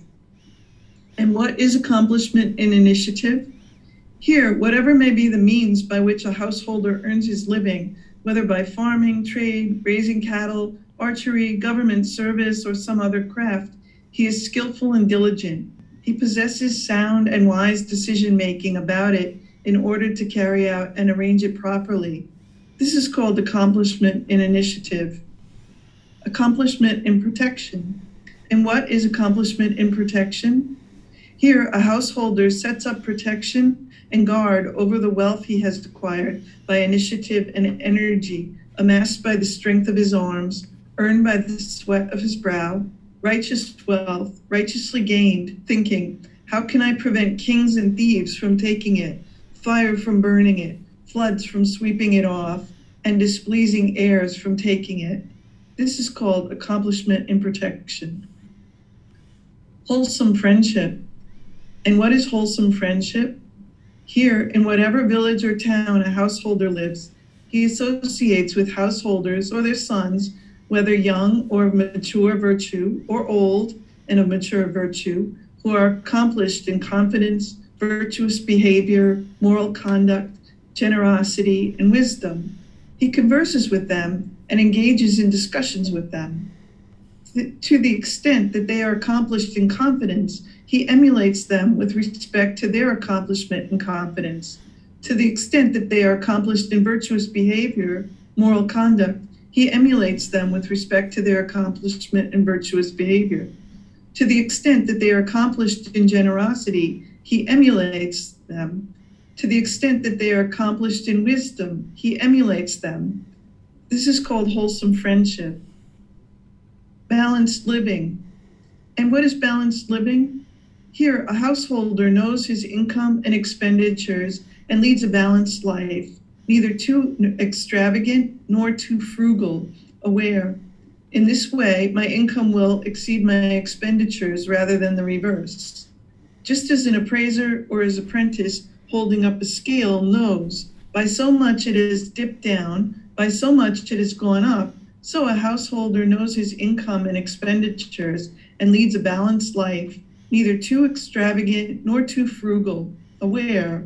In this way, my income will exceed my expenditures rather than the reverse.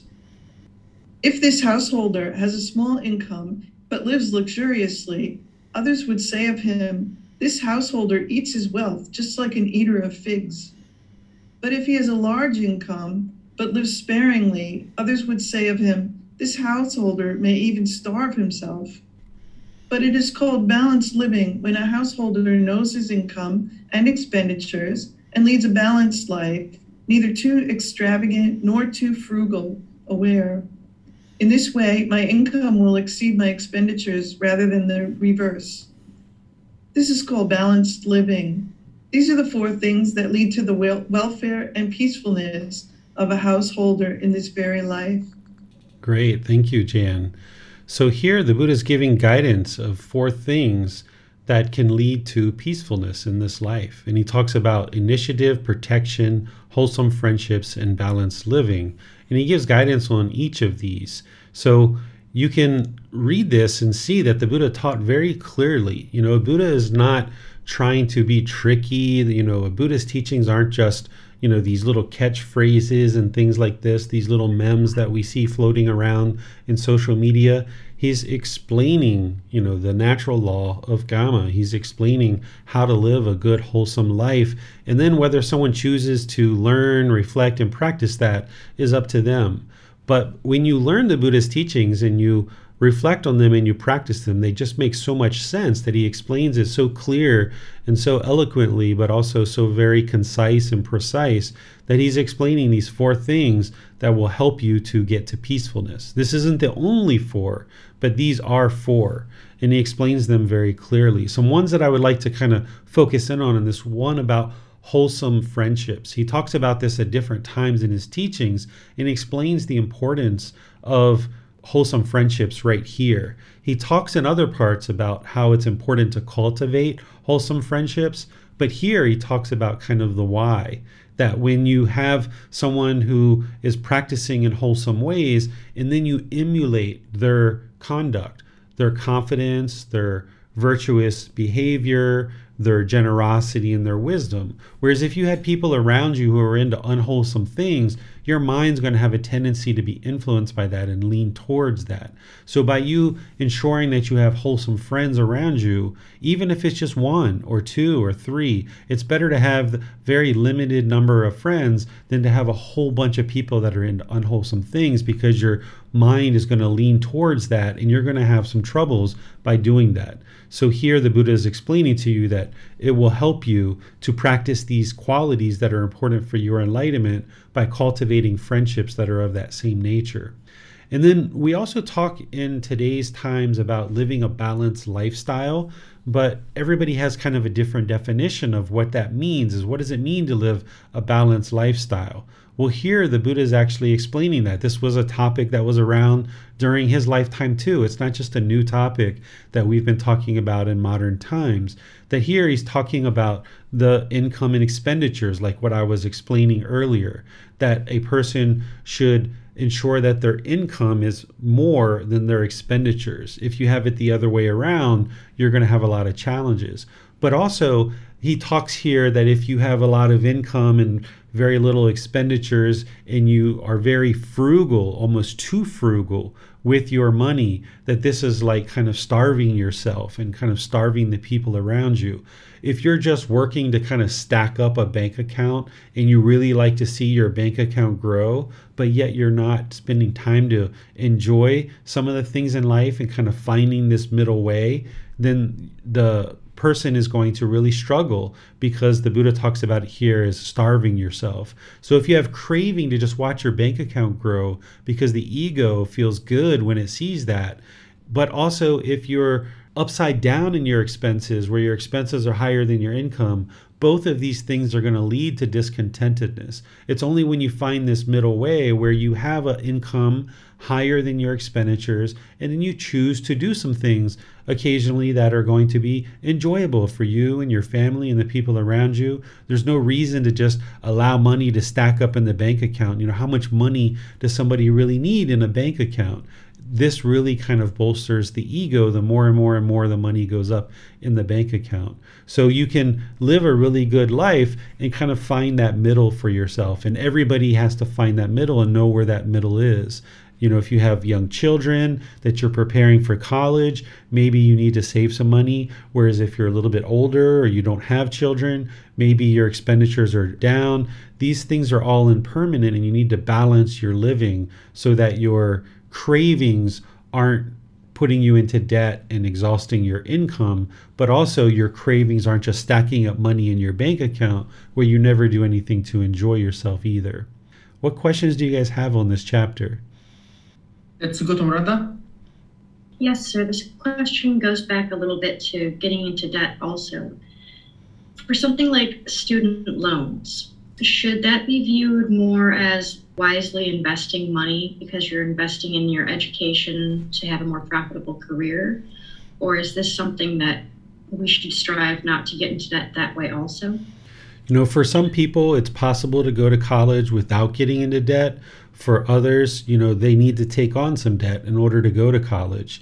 And it's not that you should never have any debt, it's about making wise choices. So if somebody's going to college and getting a loan and their intention is to go to school, go to university, study really diligently, and get out and repay their loan, then okay, this is great. You know, this is what I might call good debt because it's leading towards some beneficial result.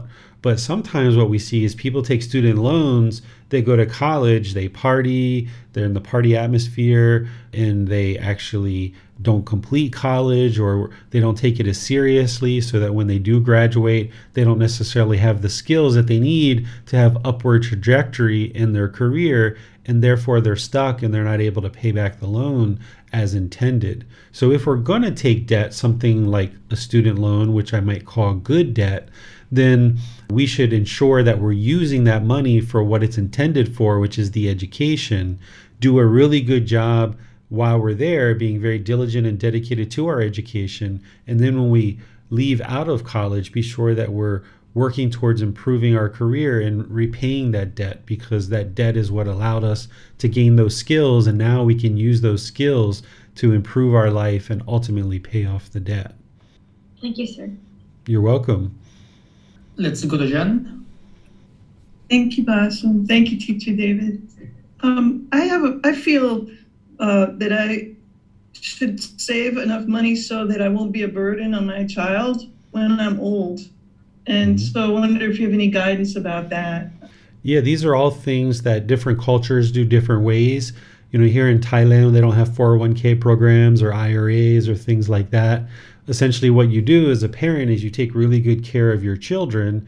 And then as your children uh, grow up, they start making money and then they take care of the parents because the parents don't have money to put away in a 401k or an IRA or things like this. But other cultures, mainly Western cultures, it's up to each individual to kind of save money for themselves so that they can then take care of themselves. And this is the way the culture is. So there's different cultures that do things different ways. And if that's the way that you like to live, that's the way your culture is, that's what your children are thinking that is appropriate, then it would only make sense to, you know, ensure that you're saving money for as you age because you know that you know when you're early in life you know your earning potential is very low and then you kind of build up your skills and you have this middle period of your life where you have really high earning potential. And then as we age you know sometimes our earning potential goes down a bit. So we need to kind of be saving all the way through. When i was first graduated from college and i got my first job i started saving in a 401k uh, right away from pretty much the very beginning of my career at the age of like 22 or 23 and then all the way through i just always kind of saved a little bit of money. But you can do this in a balanced way. Sometimes the mind wants to do all or nothing. So at the same time that i was saving money in a 401k i was also you know having living expenses and things like that but i was also sharing with family and friends and making donations and charitable things as well. So it's important to have this balanced living where you're able to do all these things, where it's not just all savings, it's not just all living expenses, and it's not just all giving to others as well, but you kind of balance your wealth across all of these things and make sure all of these things are satisfied. And if you're building up to retirement, then that's something that it sounds like you're going to need to save for and that you probably have been saving for. Thanks, sir. No more questions. All right. We'll go to chapter 9. Hey, the next volunteer is Miranda. Four sources of depletion and accumulation of the wealth. The four sources of depletion of the wealth. Via Padya, the wealth thus amassed has four sources of depletion. One, womanizing. Two, drunkenness, heedlessness. Three, gambling. Four, unwholesome friendship unwholesome companionship, unwholesome comradeship. Student, just as if there were a large reservoir with four inlets and four outlets, and a man would close the inlets and open the outlets, and sufficient rain does not fall, one could predict the water in the reservoir to decrease rather than increase. Student, so the wealth thus amassed has four sources of depletion. One, womanizing. Two, drunkenness, heedlessness. Three, gambling. Four, unwholesome friendship, unwholesome companionship, unwholesome comradeship. The four sources of accumulation of the wealth. Student, the wealth thus amassed has four sources of accumulation. One, one avoids womanizing. Two, one avoids drunkenness, heedlessness. Three, one avoids gambling. Four, one cultivates wholesome friendship, wholesome companionship, wholesome comradeship. Student, just as if there were a large reservoir with four inlets and four outlets, and a man would open the inlets and close the outlets, and sufficient rain falls, one could predict the water in the reservoir to increase rather than decrease. Student, so the wealth thus amassed has four sources of accumulation. One, one avoids womanizing. Two, one avoids drunkenness or heedlessness. Three, one avoids gambling. Four, one cultivates wholesome friendship, wholesome companionship, wholesome comradeship. These are the four things that lead to the welfare and peacefulness of a householder in this very life. All right. Thank you, Miranda. Here, the Buddha is giving us some guidance of how wealth gets depleted and how wealth gets accumulated. And if you've done any of these things, then you know the truth that the Buddha is speaking 100% the truth this womanizing, you know, again, he's speaking to men, so he's saying womanizing, but essentially what he's talking about here is kind of running around town, you know, with the interest of, you know, essentially uh, taking advantage of people or having sexual casual relationships or essentially having unchastity, which he talks about in the five precepts. That's what womanizing is, or, uh, you know, kind of running around town. And that's going to cost a lot of money to have lots of different partners in your life. If you have two, three, four, five different partners, this is going to be very expensive. Just like drunkenness or taking substances that cause heedlessness, gambling, and having unwholesome friends, unwholesome companions, and unwholesome comrades. Because as your friends are into unwholesome things, you're going to also get into unwholesome things. And you guys are going to need to use money in order to get out of these problems. You're going to have to pay lawyers and court costs and all different kinds of problems you might have with injuries to the body or injuries to cars and things like this. So it's going to cost a lot of money to do these things. So therefore, money is going to be depleted, your wealth is going to be depleted. But by eliminating these as part of what you do on a day-to-day basis, then the Buddha is saying this is what accumulates wealth. By not doing these things, it will help you to accumulate more wealth because your money won't be flowing out like water. Any questions on this chapter? No question at this time, teacher. All right. I'll go to the last chapter for today, and there's a lot to read here for, with each one of these chapters. From the explanations, you can read those and get some more details. So here's number 10. Four things leading to the welfare and peacefulness in future lives. They, there are student, these four other things that lead to a householder's welfare and peacefulness in future lives. What four?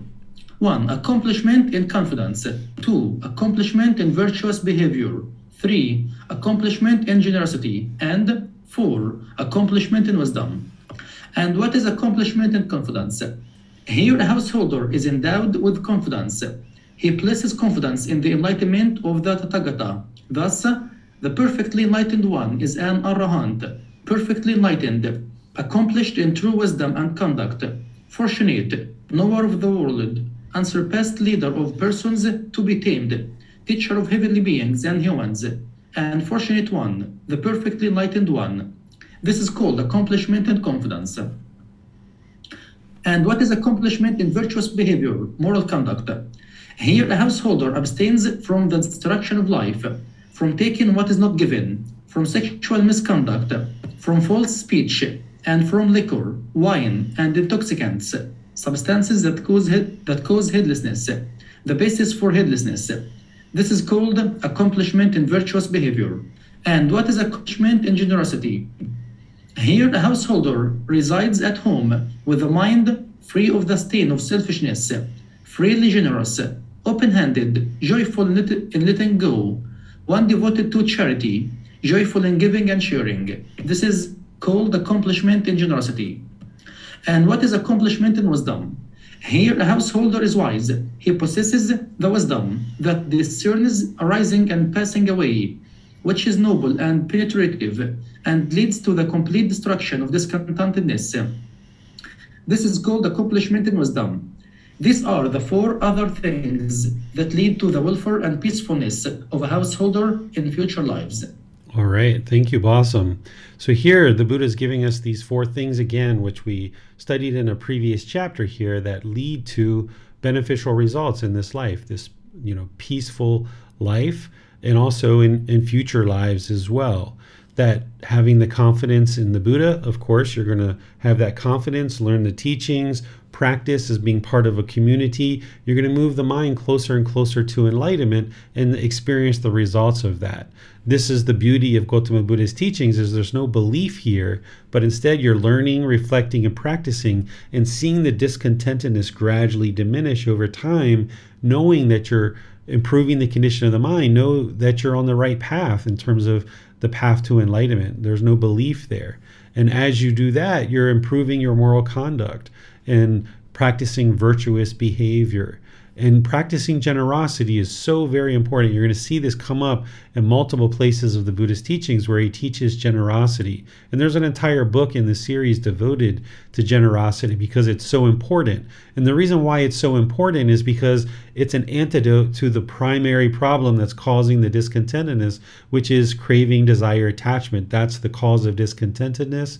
That's the cause of the cycle of rebirth in terms of why a being is reborn and all these other problems that are experienced in, in the mind, like we were talking about in this class, in terms of going into debt, in terms of arguments, in terms of fights, and all these different things that happen. So, the reason why generosity is so important is because it's so beneficial to the mind to train the mind to eliminate craving, desire, attachment. Eliminating craving, desire, attachment will lead to the elimination of discontentedness, lead to the elimination of rebirth, and lead to all these other benefits that the Buddha talks about. Here, when he chooses to talk about accomplishment and wisdom, he talks about someone who possesses wisdom that discerns the arising and passing away. Here, what he's talking about is the universal truth of impermanence. That if you have the wisdom to see the arising and the fading away of something or the passing away of something, then you understand the universal truth of impermanence.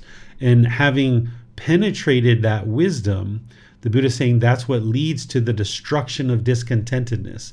Because the what causes discontentedness is the craving, desire, attachment wanting things to be permanent and the mind's craving and clinging, holding on to these things, thinking that these things are permanent. And then when impermanence happens, that's where the mind becomes discontent.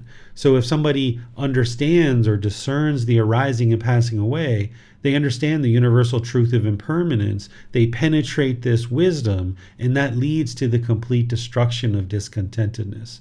And that's what's going to lead to welfare and peacefulness for a household practitioner in future lives. But it's also going to lead to this welfare and peacefulness in this life as well, not just future lives, but in this life, that you can actually start learning the universal truth of impermanence, which is the very first teaching that I always share with someone who is interested to get on this path, because without an understanding in that, you're not going to understand something like the Four Noble Truths, which means you're not going to understand the Eightfold Path. So, establishing right view and understanding the universal truth of impermanence is vitally important to anybody who's interested in attaining enlightenment. What questions do you guys have on this chapter? Uh, no question for this one, teacher, but uh, we have uh, a question on YouTube from Susan. Uh, it seems that it's a comment, not a question. Dear teacher, most people in the world seem to be lost with no morals.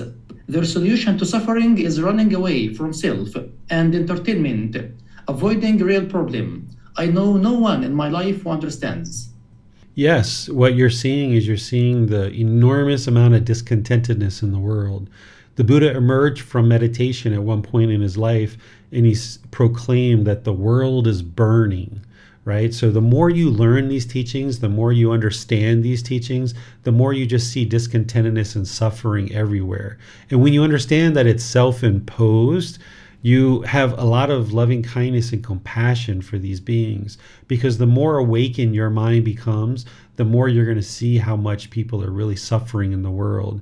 And this is where you need to train the mind to let go because the more you hold on to the world and everyone else is suffering, then you're not going to be able to get to liberation. So you have to let go of the world, realizing that, yeah, other people aren't aware, they don't have the wisdom, they're deeply in craving anger and ignorance. But for you, if you're interested in getting to enlightenment, let go of all of that, move to enlightenment, continue to move towards that. And as you do, then your mind won't be shaken up when you see all this discontentedness and suffering in the world.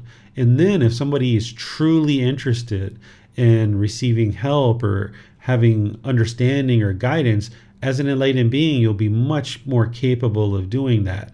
Whereas if you stay in the discontentedness, you're not going to be able to help others. The way that I think about this is that if somebody was in quicksand and they were sinking in quicksand, what would you do? Would you jump down in the quicksand and try to help them out? No, you wouldn't. You would stand on stable ground, you would reach out your hand, and they would have to grab onto your hand, and they're going to have to do some kicking in order to get out of that quicksand as you pull them, right? You can't do all the work. You can't literally pull someone out of quicksand, they have to do some work themselves. The first thing they have to do is grab onto your hand and your arm.